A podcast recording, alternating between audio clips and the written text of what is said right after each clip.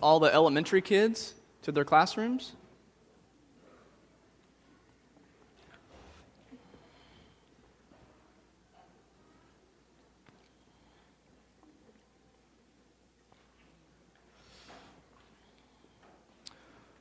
Well, the past couple weeks, we've been on a journey discovering the way of Jesus. We've, we've learned that Jesus lived a life of constant downward mobility. Even though he was the King of Kings, he willingly became powerless in order to become of servant to others. He gave away everything he had and everything he was to care for other people.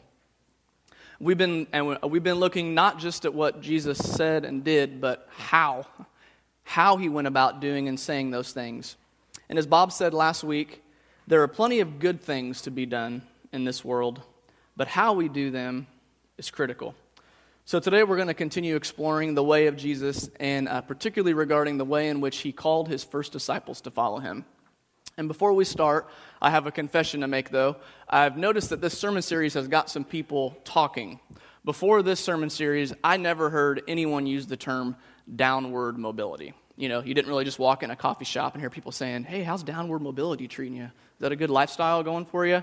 It was never, ever, ever in my vocabulary in any slightest possible sense. And so I've had several conversations the past couple weeks with people who are using this term a lot and bringing it up and evaluating this downward mobility with the lifestyle they're living and the things that they think they need or want in life and kind of comparing it to the way of Jesus. And for those of you that know me well, you know that I'm basically obsessed with the Kansas City Chiefs, okay? I never miss a game. I go to training camp several times. My home office is decked out in Chiefs decor. I read and follow Chiefs news literally every day, year round, even during the brutal off season. And so, um, if any of you are a Chiefs fan, I some of you are repping some shirts. You know, today is the kickoff to their season, so the game starts at noon. So, do if you were planning on calling me this afternoon, you need to get that out of your head because I will not be available for about a three hour time span. So, um, as I was kind of anticipating today's game, um, I pulled my wife aside. We were kind of hanging out at our house, and I told her, I was like, hey, babe, I'd really like to kind of upgrade our sound bar this week. And she goes, well, why do we need to upgrade our sound bar? And I was like, well, you know, the Chief season kicks off, and our sound bar works fine, but I kind of want to, you know, I want to turn it up to 11 and kind of feel like I'm standing front row at Arrowhead Stadium. And she goes, she's kind of laughing, okay, well, Justin, how much would the soundbar cost? I was like, probably 200 ish or so. And she looked at me, dead serious, people in our kitchen, and said, Justin, is buying a new soundbar the path of downward mobility? that conversation was over. My heart was broken, dreams shattered. So, if you're making some sacrifices through this sermon series, you're not alone. I'm feeling the pain, people.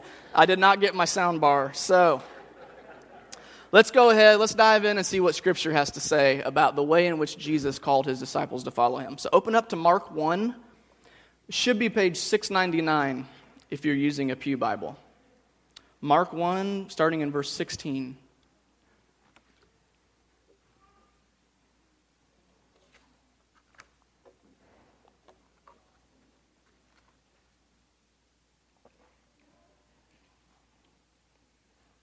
Mark 1:16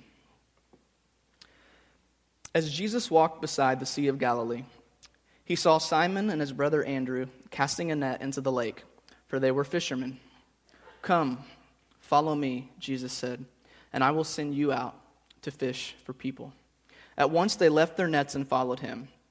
When he had gone a little farther, he saw James, son of Zebedee, and his brother John in a boat, preparing their nets. Without delay, he called them and they left their father Zebedee in the boat with the hired men and followed him. So, the first thing to uncover from this passage are the four men that Jesus pursued and called to follow him. So, he approached four men Simon Peter, Andrew, James, and John. And all four of these guys were fishermen. And that's what makes this just bizarre. There was nothing prestigious about being a fisherman, nothing special significant. It really wasn't even that respectable. In his book, the, in his book 12 Ordinary Men, author John MacArthur wrote that the 12 disciples were perfectly ordinary men in every way. Not one of them was renowned for scholarship or great education. They had no track record as orators or theologians. They were not outstanding because of any natural talents or intellectual abilities. On the contrary, they were all too prone to mistakes, misstatements, wrong attitudes, lapses of faith, and bitter failure. Even Jesus remarked that they were slow learners and somewhat spiritually dense. So these men that Jesus called were an untrained, uneducated, ragtag group of fishermen. And to put it in our context, if you and I were going to start a movement that would go on to change the course of world history, these guys would be the last on our list. We would say, hey, that's great that you want to help us and kind of join our cause, but there's 475 other people in front of you that's more qualified. So we're going to give them a shot. If none of them pan out, we might give you guys a call. And I know, kind of in my life, as I've tried to build and grow ministries, I've always kind of focused externally on the cool kids or the popular kids or the charismatic kids, if you will. I've probably overlooked so many people because I was focused on what they brought to the table. I often just ignored the condition of their heart and whether they were just hungry and humble. And just the fact that Jesus even chose these four guys is a testament to what Paul says here in um, 1 Corinthians. He wrote, God chose the foolish things, fishermen of the world, to shame the wise. God chose the weak things of the world to shame the strong. So, how do we view others? Do we view more on what God can do or just with what we can see with our human eyes? Do we look around and ask, who's hungry and humble? Or do we just look for the kids who are popular, who know how to work a crowd? Jesus' way is to see beyond the surface to the heart, choosing guys the world wouldn't expect. And he looked at these four men, and even though society had already labeled them as average, he looked at them and believed that they had what it took to go on and spread his name to the ends of the earth. And the second thing we learn from Jesus' calling of his disciples is that the Jesus way is relational. So go ahead and open up your Bibles again. We're going to emphasize this more to the book of Matthew. So we're going to flip back a little bit. Matthew chapter 9. It should be page 680, I think.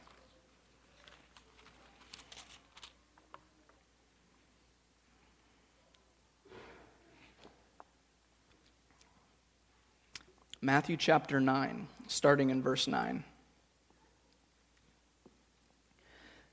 As, as Jesus went on from there, he saw a man named Matthew sitting at the tax collector's booth. Follow me, he told him. And Matthew got up and followed him. While Jesus was having dinner at Matthew's house, many tax collectors and sinners came and ate with him and his disciples. When the Pharisees saw this, they asked his disciples, why does your teacher eat with tax collectors and sinners? On hearing this, Jesus said, It is not the healthy who need a doctor, but the sick. But go and learn what this means. I desire mercy, not sacrifice, for I have come not for I have not come to call the righteous, but sinners. So in these two passages we see that Jesus' way is relational. He pursued people and went where they were. He knew these guys were fishermen, so he just walked along the shore and approached them. He knew Matthew was a tax collector. He went over to his tax collector's booth and approached him and said, Hey, come follow me. And as Bob talked about last week, um, he talked about some of the ways in which Satan tempted Jesus and how he uses a lot of those methods for us. We learned that the enemy's ways are the complete opposite of Jesus, they're always impersonal. In his book, The Jesus Way, Eugene Peterson wrote that the devil's temptation strategy is always depersonalized, carried out without love, without intimacy, without participation. And every time that we embrace ways other than the ways of Jesus, when we try to manipulate people or events in ways that short circuit personal relationships and intimacy, we are doing the devil's work. And think about how many churches I mean, even us in the past, you know, have sign up sheets for people to get involved, whether it's Sunday school or some small group or whatnot. Jesus didn't have any sign saying, hey, come to this big event I'm going to host, and then maybe I'll persuade you. He didn't have sign up sheets. He literally just intentionally pursued people. That's how he went on to build relationships. He approached them and went where they were and said, Come and see, come follow me to get a taste of who God really is. The Jesus way always puts relationships at the center of life and any type of ministry activity. Turn now to the book of Luke. We're kind of all over. We're going to hit every gospel book at least once. You guys are going to be Bible wizards before today's over. Luke chapter 5. I think it's page 718.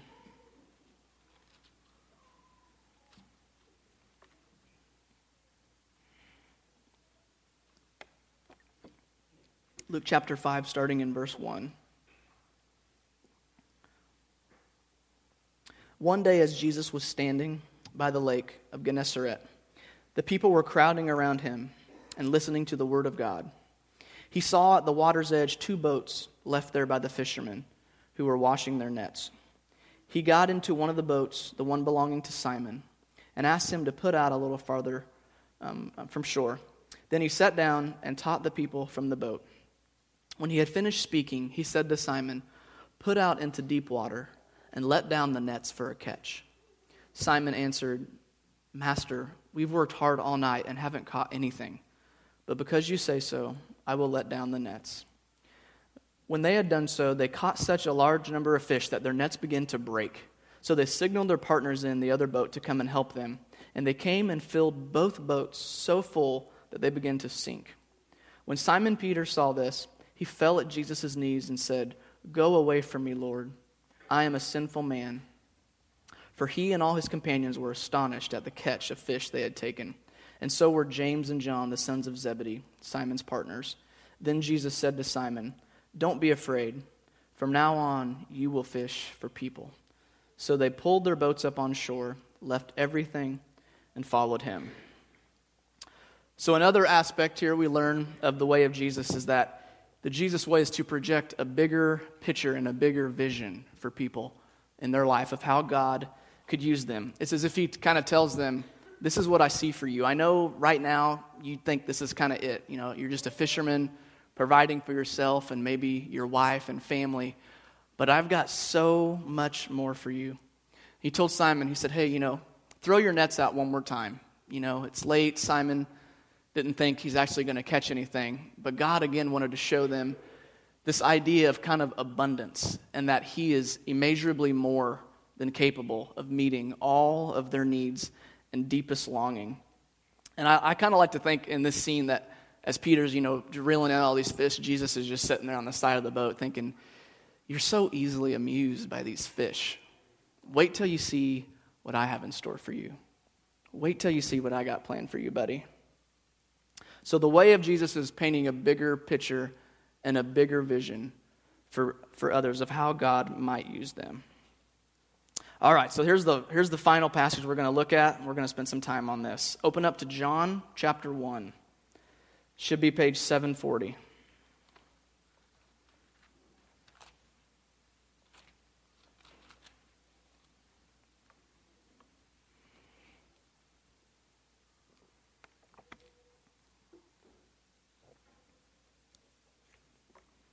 John chapter 1, starting in verse uh, 35.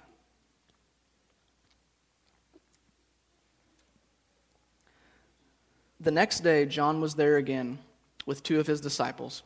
When he saw Jesus passing by, he said, Look, the Lamb of God. When the two disciples heard him say this, they followed Jesus. Turning around, Jesus saw them following and asked, What do you want?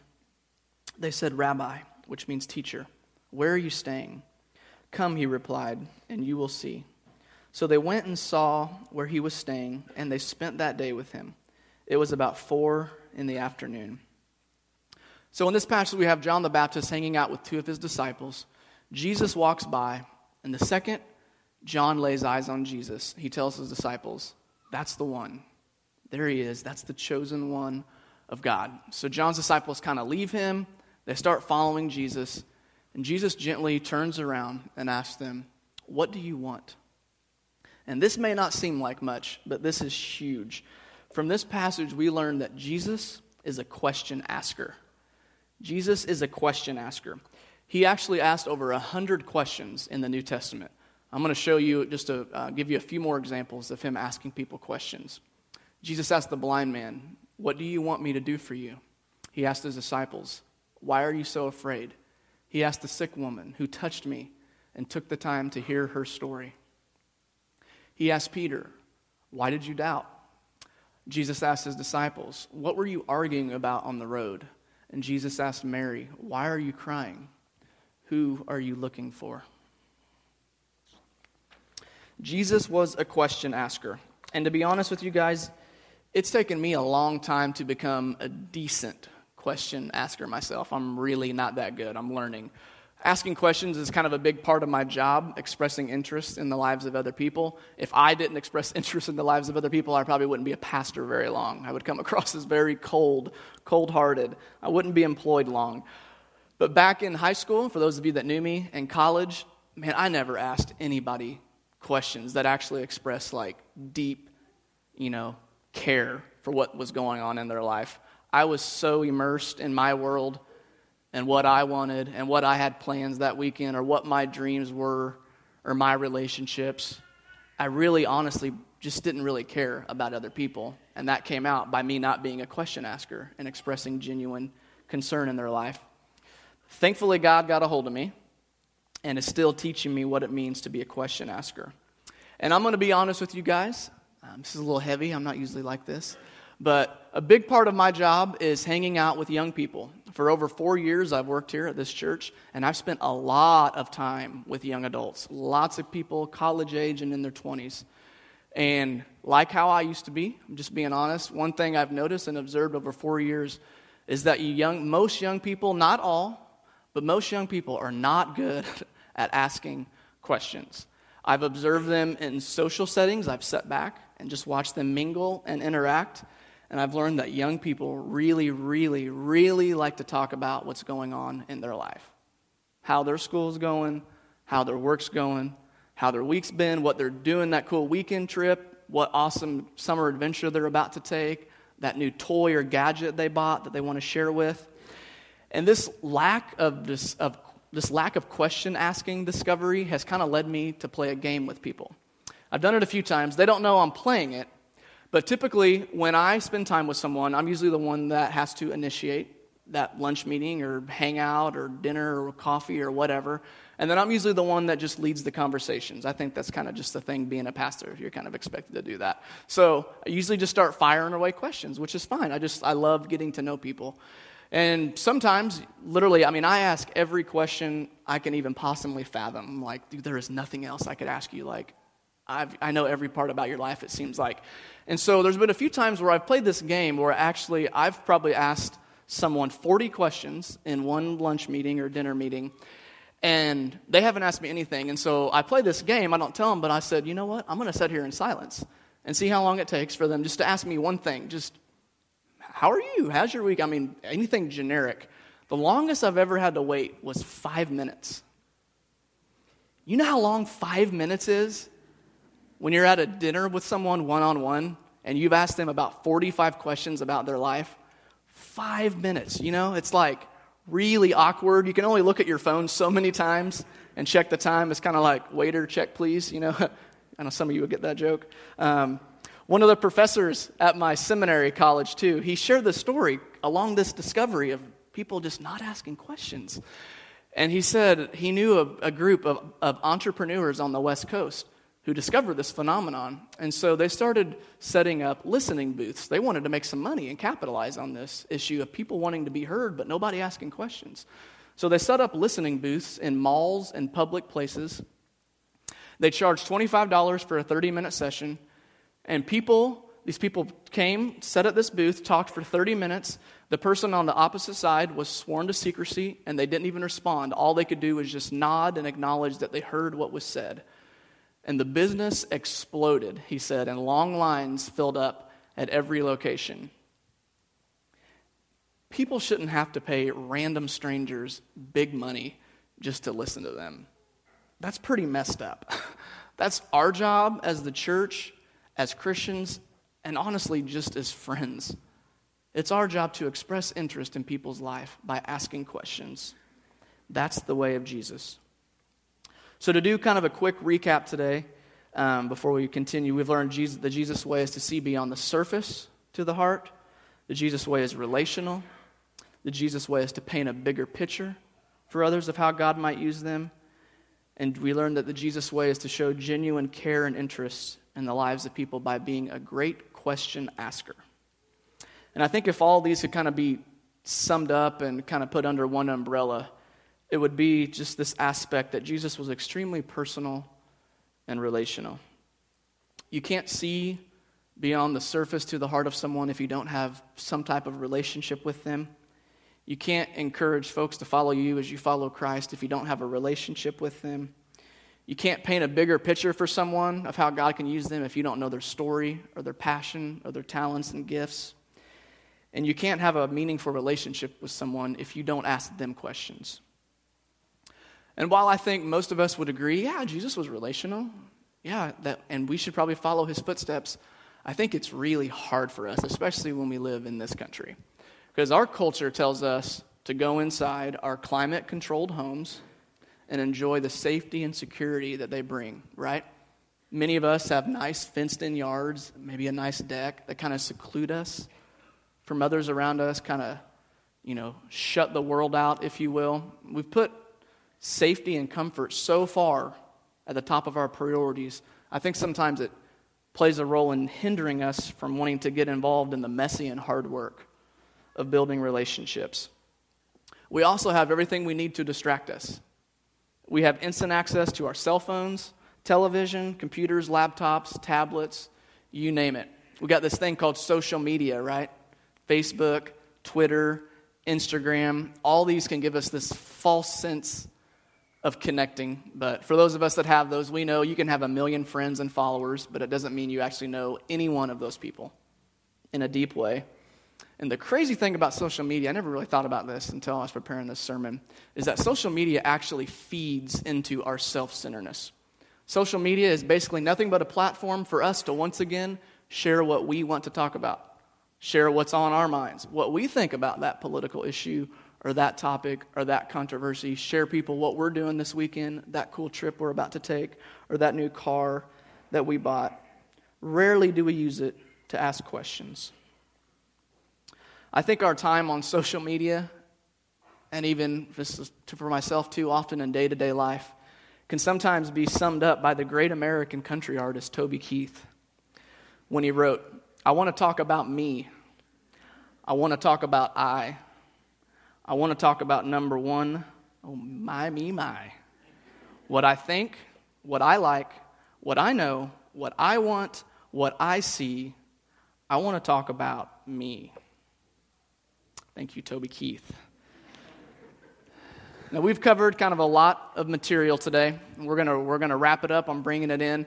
I'd kind of like to hear from maybe just a couple of you guys, if you're willing to share what would be just maybe one thing that you'll take away today as we've examined just several aspects of the way of Jesus and you've maybe compared them to your life? Maybe something you've been encouraged by or challenged by. What's one thing that you might take away that we've discussed today regarding the way of Jesus?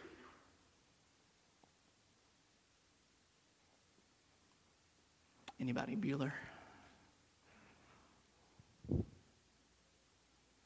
Yes, Steve. Yes, talking less and asking more questions. Absolutely. Does that hit home with you? Is that something you're not good at or something you're really good at? You know what, um, Justin? I try to do that better. All right, we can grow in asking questions. Yes. You're welcome. Anybody else? Yes. Summer. Well, um, one of the things Russ and I have been talking about is our, our daughter is very, very relational. And Mm. she